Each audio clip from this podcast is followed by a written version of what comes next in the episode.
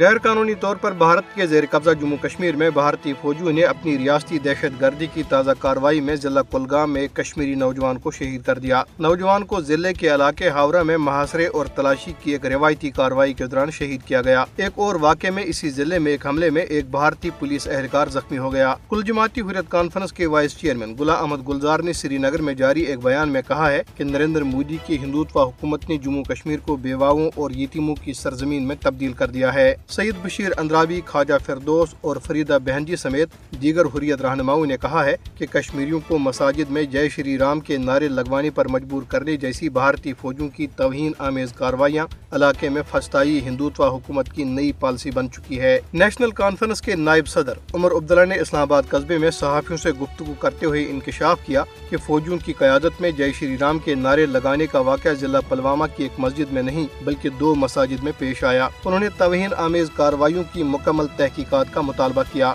دریاسنا جمعرات سے سری نگر میں قانون کے بارے میں نام نہاد تین روزہ کانفرنس میں شرکت کرنے والے بھارتی ججوں پر سری نگر کی سڑکوں پر لگے پوسٹروں کے ذریعے زور دیا گیا ہے کہ وہ تنازع کشمیر کی حساسیت کے پیش نظر اپنے فیصلے پر نظر ثانی کریں۔ پوسٹروں میں کہا گیا ہے کہ جموں کشمیر جیسے غیر قانونی طور پر زیر قبضہ علاقے میں نام نہاد قانونی اجلاس منعقد کرنا عدلیہ کے ارکان کو زیب نہیں دیتا۔ پوسٹروں میں کہا گیا ہے کہ اس طرح کے اجلاسوں میں شرکت جموں کشمیر کے بارے میں اقوام متحدہ کی سلامتی کونسل کی قراردادوں کی کھلی خلاف ورزی ہے۔ ادھر غیر قانونی طور پر نظر بند کل جماعتی حریت کانفرنس کے رہنما معراج الدین نندا کی والدہ کا گزشتہ رات سری نگر میں انتقال ہو گیا۔ وہ اپنے بیٹے کی مسلسل نظر بندی کی وجہ سے ذہنی دباؤ کا شکار تھی۔ معراج الدین نندا گزشتہ کئی سال سے بھارتی ریاست اتر پردیش کی آگرہ جیل میں نظر بند ہیں۔ برطانیہ میں مقیم کشمیریوں نے گزشتہ روز برمنگم میں ایک تقریب کے دوران کشمیری سیاسی قیدیوں کو رہا کرو مہم شروع کی۔ تحریک کشمیر برطانیہ نے مہم کا آغاز کرتے ہوئے اس سلسلے میں مختلف پروگراموں کا اعلان کیا۔ ادھر اولڈہم میں ایک اور تقریب میں مقررین نے مقبوضہ جموں کشمیر میں بھارتی ریاستی دہشت گردی کو نظر انداز کرنے اور کشمیریوں کے حق کی